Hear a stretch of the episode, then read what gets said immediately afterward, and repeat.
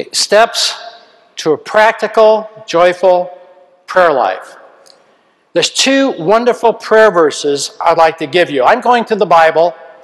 I am marking in this particular Bible, most of you know I read the Bible through once or twice a year and I read a different Bible every time. This one, I'm marking every prayer in the Bible. Every time someone walked to, talked to God, every time God talked to them, I'm marking every prayer promise in the Bible. And I'm almost done with the Bible. And it's been a really thrilling time. And then looking at the prayers, exegete the prayers of Paul. Phenomenal prayers. The best intercessory prayer that you could ever pray is Colossians chapter 1. You look there when Paul was praying for those at Colossae. What a, a way of praying scripture back to God. But John 16, 23 and 24. Whatsoever ye shall ask the Father in my name, he will give it to you. That's quite a promise. Hitherto you've asked nothing in my name. Ask and ye shall receive, that your joy may be full or overflowing. Psalm 16 11, the psalmist adds, Thou wilt show me the path of life. In thy presence is fullness of joy, and at thy right hand are pleasures evermore. Now, what we want to do is to give you steps. These steps were designed by a man that I admire greatly one of the today men of prayer, a very godly man, Dick Eastman. Maybe many of you know Dick Eastman. You know, he wrote The Hour That Changed the World and so on. Just a very godly man, has a prayer life that I would give anything to have a, uh, just a little of a prayer life like this man has. And so we're looking at now how do I get back? If I'm a prayer prodigal and I've left my source of power, I've left intimacy with God, and I've wandered away, how do I get back? Here are some steps of action. The first word is the word find. These will all be words starting with F. Find. What do I need to find? What am I looking for? I need to find the best possible time and the very best place for prayer. If I'm going to get back and start having a meaningful walk with God, then I need to have this. Remember in Matthew 6 6, Jesus said, When you pray, assumes what? That you do have a time you pray, right? Jesus said, When you pray, I assume you're setting a time to pray. Then he said, Enter your closet which is a place to pray. And it needs to be a place at all possible that you will not be interrupted. Remember Susanna Wesley? Now, I'm not taking anything away from Susanna Wesley, but she did have help. Do you remember that? She had some help.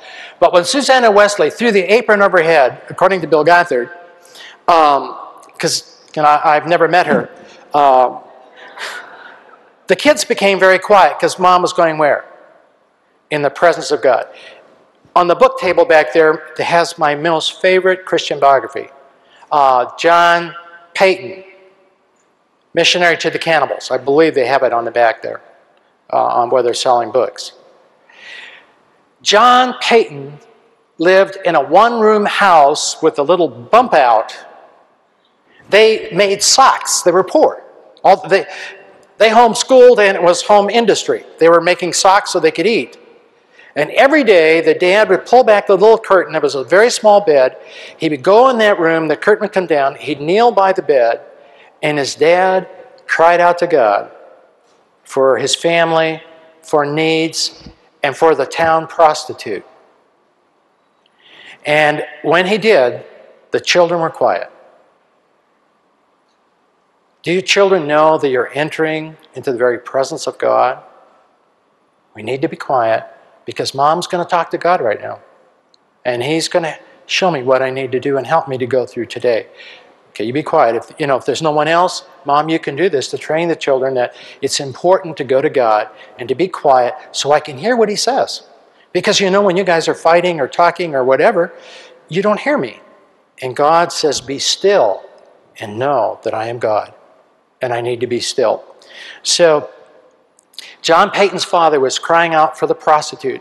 And one day she was walking by their little house and she heard her name and she crept up to the window. And here she heard this man weeping over her sinful life.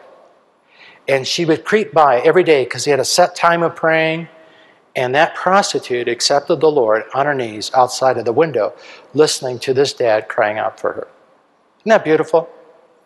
You know, because this guy had a burden, and he had a time, and he had a place, and the family honored that, that their dad could cry out to God. Watchman Nee say, those who have no set time for prayer don't pray. Have you said you're going to get around to it? Well, I got a box them, not here, but at home, and I'll mail you one around to it, you know, so you can start getting your prayer time. Don't miss this time with God. You are uh, going to be so sad when you get to heaven and realize what you missed in fellowship and walking with the Father. And all the time, He was inviting you to come home where He could share His heart with you and you could share your heart with Him. So we need to develop a habit time and we need to develop a place for prayer. The second one is forget. What do I need to forget? I can't tell you. I've been to prayer seminars. When I was at the, I told you, the largest mission in the world, I was responsible for the day of prayer. Our mission worked in every state in the United States, every province in Canada, and 160 some countries of the world. We were all over the place. And we had a day of prayer, and I'd bring in these great prayer warriors to lead us in a day of prayer. That's where I met Dick Eastman. You know, he was at that mission like 21 years ago. And the people there said their life is still changed from that one day they spent with Dick Eastman. But he really challenged me. God really spoke to my heart, and then I fell away. I'm telling you, when you want to get back into intimate relationship with God, you will have a battle that you cannot believe. And the battle will be all kinds of circumstances that's trying to hinder you from getting along with God. You say, you know, this, this isn't worth it. It just isn't worth it. It's so hard. But once you develop that, and, and the enemy knows that you're sincere, it's amazing how easy it is. But in the beginning, let me tell you, it is not easy. But what do I need to forget? All previous failures in prayer. What can God do with all of my failures? I'd like to read this to you. It's called Of Weavers and Rug Makers. In the outskirts of Beni Suef, I came to a village that was entirely Coptic. This is in Egypt. I was given a tour of the church in the town, and I visited some homes and shops. In one of the shops, I stood watching a number of rug makers at their trade. They sped the shuttle back and forth on Coptic looms, built like those that were used in Pharaonic times. It was fascinating, it was amazing. I said to one of the rug makers, What if you make a mistake with the shuttle? You are going so fast that you won't see the air in the design until you have woven several layers over it. What will you do then? Will you unwind the carpet and remove the layers of thread you've added? No, said the rug maker. We would never do that. That would take far too much time. But I'll tell you a secret the most beautiful rugs with the most elaborate designs and the most expensive weavings are the ones with mistakes hidden inside. How's that, I asked? Well, once we notice the mistake, we have to integrate it into the pattern. We have to change the pattern to include the mistake and make it part of the new design. Sometimes the new design is far more complex, far more embellished than anything we could have created ourselves. That is why the most beautiful rugs are the ones with the mistakes hidden deep inside. Isn't that beautiful? A great deal of wisdom in this Oriental art. Perhaps it's like the province of God, for sometimes people with the deepest wounds, the most serious flaws, and the most serious prayer mistakes or prayer failures exhibit the greatest glory to God. God can take your failures and weave them into something that could be beautiful. Fight. Ephesians 6:13. Paul uses the full armor of God to resist the enemy of prayer. We need to fight all of the hindrances to praying. The greatest hindrance to having a life of prayer and intimacy with God is not praying at all, except the skylobs. You know, God help me. You know, bless you. I have bought over 800 in my library. I have 800 over 800 books on prayer and a deeper life. I got bookcases full of these books, and I've read them. And some have been really wonderful. Some have been, some, you know, but some have been like this. You know, you read it, you go, oh man, I just got to have that. God, I know you're not a respecter person. I want to, I want what these guys have. I want that closeness with you. And it's important for my wife and my kids. Well, at dinner time, I pray, you know, Lord, bless this food. Amen. And my wife says, I don't know how much money we've spent. But I think we spent a lot of money, you know, probably hundreds and hundreds of dollars. And you have over 800 books on prayer, and is that the best you can do? You know, bless this food. So, being a godly husband, I said, I'll fix her. And some of you know my wife. So the next night we bowed for prayer at dinner, and I said, You know, Father, Bless the missionaries in the Philippines. Bless the missionaries in China. Bless the missionaries in Taiwan. You know, by the time I got through, it had been cold. She said, That's enough. I'll take God bless his food. Amen. I knew I knew she didn't want me to pray around the world, you know, like kids will do. Uh, I love my wife. Uh, last year, when we did the uh, medical seminar, my wife and I have been married 50 years, just two weeks before. And so I told the doctors, I said, you know, my wife and I have some advice for you. We've been married 50 years, and thank God all of our children have accepted Christ as Savior. Uh, three of our children are serving God full time, and one of our son in laws is making an honest living because he has a real job. You know, he's not sponging off of God. And seeing our grandkids now saved and, and committed and serving God, it's so thrilling. You know, to start seeing the generations that what we did is imperfect as we are, to see our children and our children's children walking with God. Let me tell you, that's exciting. But you still pray like crazy. You get your kid raised, and then all of a sudden your kids have kids, and you got to start this prayer stuff all over again. Because it's more wicked now than it was when we raised our kids. You know, there, there's so much more evil out there, accessible evil. And the enemy wants to trap our kids.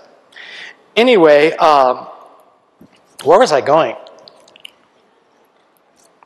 Maybe I'll remember tonight. So call my room tonight about midnight and I'll lay in bed. Oh, yeah, I know what I was going to say. I don't remember now what I was going to say. But there are two real hindrances to prayer here.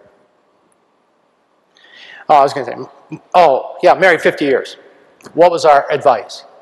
And our advice to all the medical doctors at the medical seminar last September was the first 50 years are the hardest.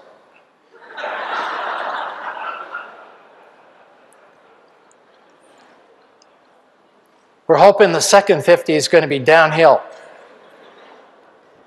I can tell you this marriages don't work. You work them. And you cry out to the one that can help you to be the person God wants you to be in that relationship. Am I right? Aren't you here? You know that. You know, there, there's very few. When I taught marriage counseling at Bible College, I told the students that Cinderella and Prince Charming got married and lived happily ever after, and now they're dead. And very few couples live happily ever after. Remember Bill Gothard said, and I thought, amen when he said it. If two people agree on everything, one of them is unnecessary. And my wife is a very sweet prophet. She is. Ask Ann. I don't know if, you know, Phil and Ann. Phil and Ann have been in our home and, uh, you know, they play the piano and that. And they know my wife. And my wife, my, uh, Ann refers to her as a princess. My wife is a very godly woman who has a prayer life that's unbelievable. I, I do not remember in our 50 years of marriage my wife ever missing a day with God and a day praying. That's why our kids turned out. Let me tell you, if your kids are decent, it's the mom. Now, if the dad's not doing his thing, they're not going to turn out decent. But if the dad's doing his thing, the mom is there, what? All day long, working with those kids. And I know, I take my hat off to the, you ask the godly young men in our school, and they'll say, yes, their dads were really neat, but it was their mom. They watched her live out Christianity day after day, year after year, year after year. And they knew at times mom was frustrated.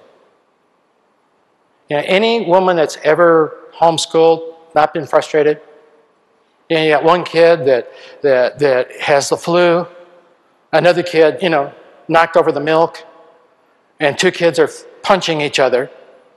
And you're saying, oh, let's pray. and that's why we need the Lord, don't we? you do not know what a day is going to bring forth. And you don't know the kinds of things you're going to face, but I'll tell you, He does. And He can prepare you and empower you for those days that are unexpected. But one of the things we have to fight here, James 4 2 says one of the greatest hindrances to prayer is you have not because you've asked not. We haven't gone to the Father and just laid it out before Him and asked Him. But James 4 3 says, and other hindrances are asking with wrong motives. God is God doesn't care about your prayers. When you really develop an intimacy with God, often words break the back of prayer. And some of you have been there. What can you say in the presence of holy? Except just bask in his presence. God is here. He's ministering to me in such a way, I'm almost holding my breath. And to say words would just be so, I can't, how can I say words? It would cheapen this. I just let my heart commune. I know I'm in His presence in a, in a very, very special way. And that is so special when you have those times where you know that God is ministering to your heart in such a way, in such a meaningful way. So when I pray, I've got to be sure are my motives right? God doesn't care about what your prayers sound like. You know, when we have that prayer retreat for men, we don't pray together. You know why I don't want men to pray together? We have a tendency to forget who we're talking to. You understand what I'm saying? We're praying to what? The guys. Well, if I say this, they'll think I'm spiritual. Oh, oh God. You know, or whatever. and I go, we don't need that. Maybe on the last day, we do have some of that. But the purpose is that the guy would have his intimate walk with God. I want to put him on the spot. I want to make him feel embarrassed. And I want to make him have to pray. Why is he there? He's there because I'm there. I want to learn how. That's why I came. I want that. I know my prayer life's okay, but I know there's a dimension missing. And I want that, and I need that because I know it will take me through whatever I'm going to have to face. Focus. Focus on the Lord rather than answers to prayer. Someone said we keep a prayer list to tick off God's faithfulness. You know, God answer this, God answer that, God answer this. And I'm not saying that God didn't answer prayer. Somebody was sharing all their answers to prayer, and the guy looked at him, Someone tell you something. Every one of your answers to prayer was coincidental. So I'm going to tell you something. Uh, when I don't pray, I don't have coincidences. I'd like you to turn to Jeremiah 29 12 through 14. And I want you to see something that is very outstanding. You know, often in verses or chapters or even whole books, the key to the book is a word that's repeated over and over and over again.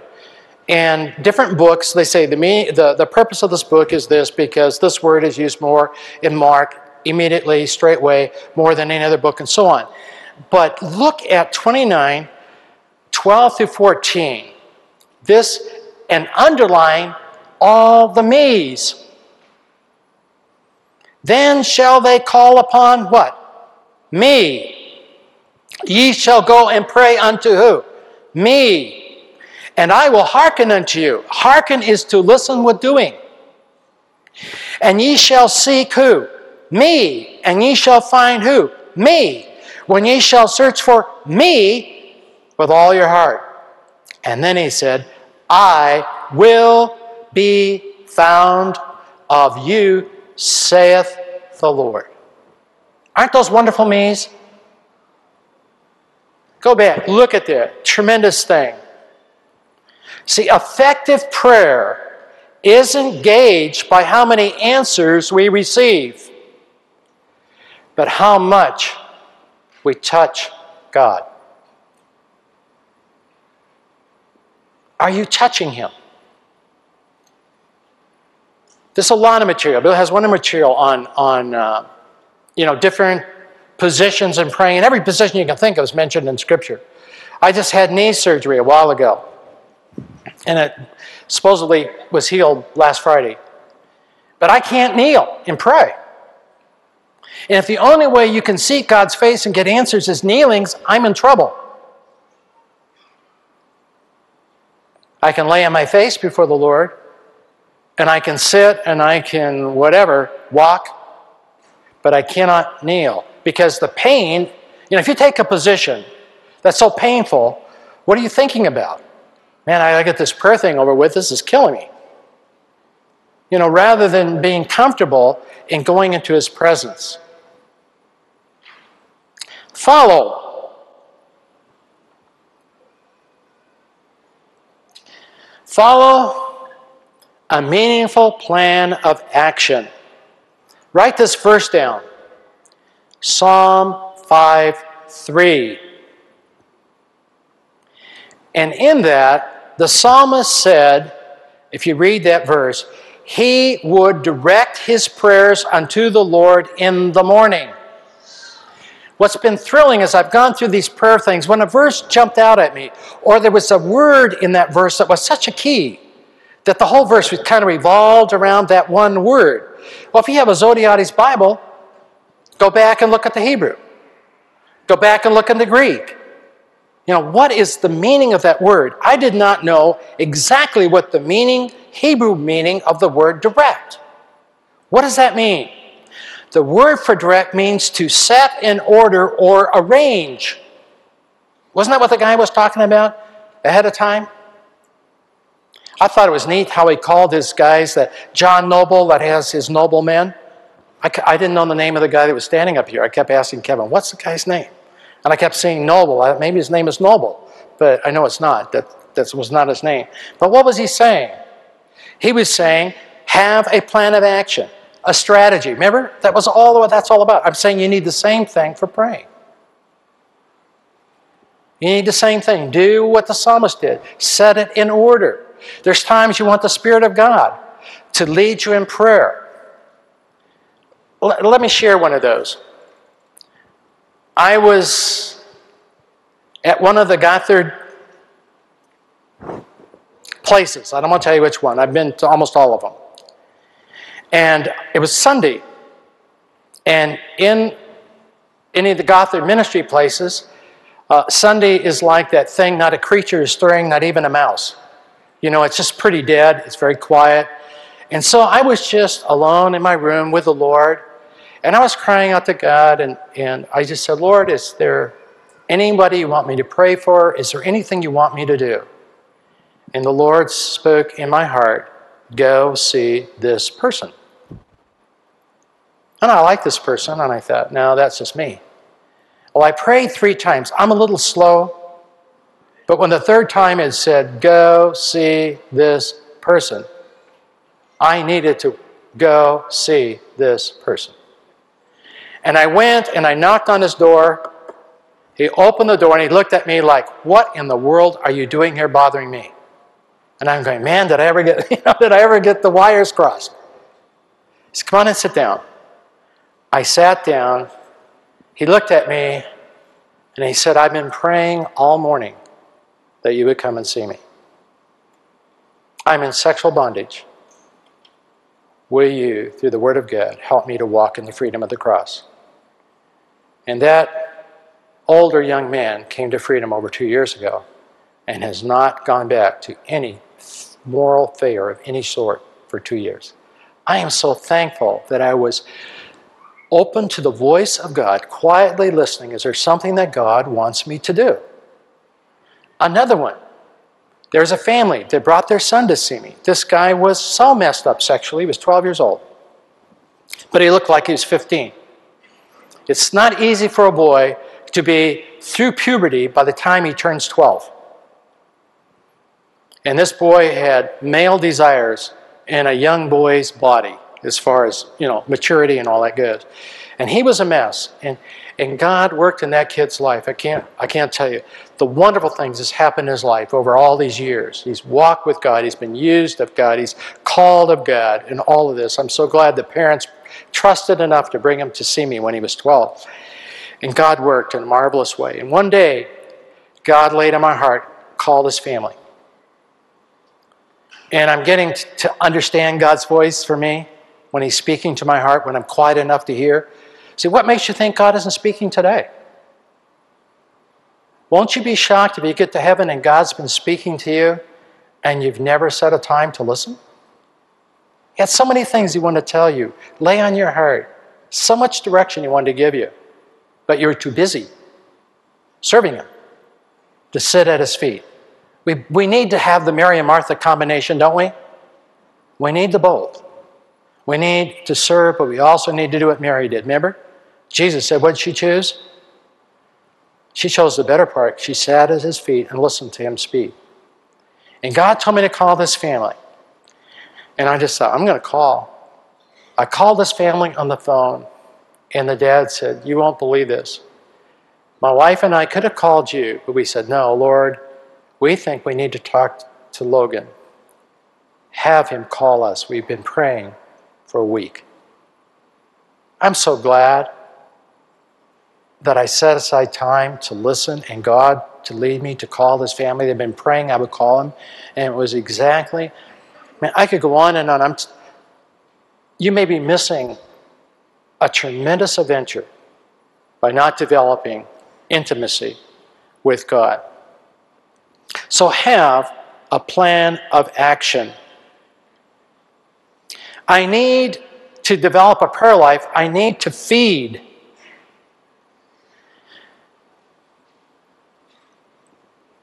every day on spiritual food. What did Jesus say in Matthew 4 4 when he was tempted by the enemy? Make these stones bread. What did he say? He said that man would not live by bread alone, but every word, uh, every word from the mouth of God. We need to read the Bible daily so we can pray the Bible back to God. Fellowship. I love this one. Fellowship with the Lord in love. Hosea 6, 1 through 3. The first part says, Let us return unto the Lord. And then it says, If we follow on to know Him. That word know is a very significant Hebrew word. The word know is yada, Y A D A. What is interesting, God said to Adam, Adam, yada, Eve. And the result was what? Cain and Abel. See? The word means intimate contact. When it says to know him in the Hebrew, it will be yada. that we can have an intimate relationship with God. The Bible is calling us to that. And out from that relationship comes our ministry. Because otherwise, you'll minister out of an empty bucket, or you minister out of, you know, Bible knowledge or whatever up here, but you want to, in, to minister from your life. Intimacy with the Lord is literally the key to joyful prayer and a joyful walk with the Lord. Number eight, forgive. Two verses to put down. See, every wrong that's been done to you. Mark 11 25. When you stand praying, what's he say? Forgive if you have aught against any. Matthew 6 14. If you forgive men their trespasses, your heavenly Father will also forgive you. The Lord knew that if we hold grudges, it will be impossible to pray effectively. In fact, bitter believers seldom pray. And one of the reasons that I saw the need for men to develop intimacy is that over the years, literally the thousands of people I have counseled, every man I counseled, none of them had an intimate relationship with God. It was missing. It was a dimension that wasn't in their life. And it opened them up to failures, all different kinds of failures. Nine, forsake Andrew Murray said, We pray as we live. It's the life that prays. Colossians 3:5 tells us to mortify, put to death your members which are upon the earth. Prayer will keep us from sin, and sin will keep us from praying. And we need, and listen, don't get into morbid introspection. The only time really in the New Testament I see that I am to search my heart is at the communion table. But we have our counselees pray Psalms 139 Search me who? O God, and know my heart. Try me. See if there be any wicked way in me. You know, try my thoughts this one and lead me in the way of understanding. Let the Holy Spirit reveal if there's hindrances in your life because of resentments. And let go of those things. If there's sin issues in your life that you need to put under the blood, do that.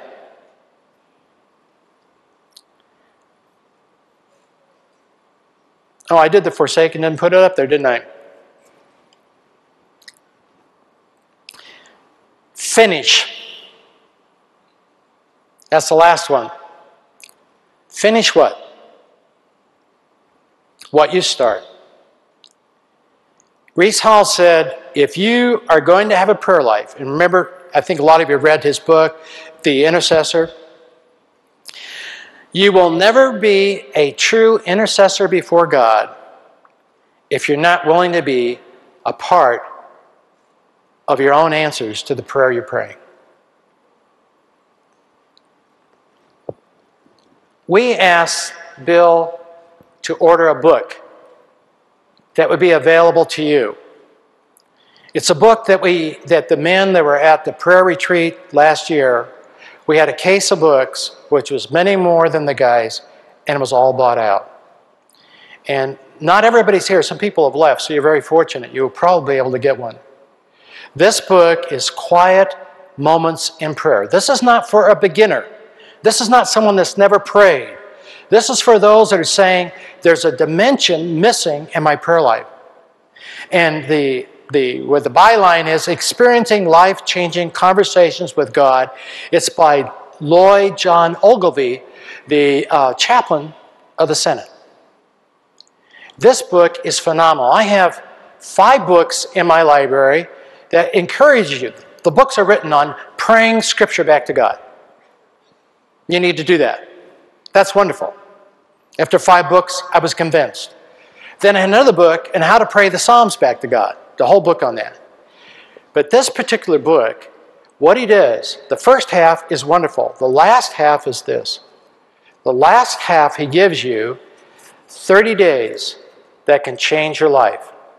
In those 30 days, he gives you the scripture to pray back to God under the various categories of prayer, and no scripture is repeated for 30 days. The guys would take this in the North Woods, and each thing you do has a listening verse and then a verse for response or verses. I cannot tell you that this book can be a real blessing to you if you will get this book. We're now selling it at our office, and I said, I would love to see every family have at least one of these. Because once, why, why should we pray Scripture?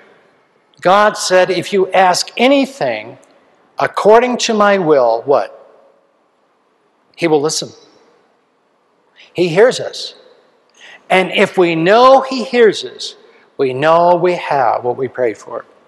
If you would like to learn how to fill your prayer with Scripture, this is the best tool that I know of, over 800 books in my library. This is the best book in that whole issue. Father, I thank you for this time. Father, I thank you for these dear folks that are here. And I pray, Father, that your Spirit may have spoken to their hearts. Father, I pray that you would honor your word. And I pray that, Lord, I wasn't in the road of what you wanted to say. And but Father, you know the prayer prodigals that are in this audience. Those that you've spoken to and called to their hearts about walking closer in a deeper and a richer relationship with you. And Father, I know right now you're standing with your arms out saying, Come home. Come home.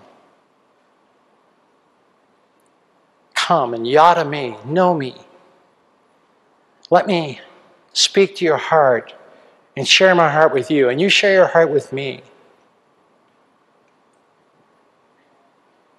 Father, I pray that there will be those that respond to your call to come home in this group. And they may leave here, and I know that once they do, there's the enemy of their souls that will try to throw obstacles up, because I've been through that many times. And Father, that they were saying, No, I, I cannot not meet with my Father and develop a relationship that I know is possible, but I've never experienced. And I want that more than anything. Because I know if prayer is going to be important to me, and intimacy with God, it's going to be important to my children. They'll see. And so, Father, I commit this hour to you, and I pray that you would be glorified. I ask this in the name of your Son, the Lord Jesus Christ. Amen.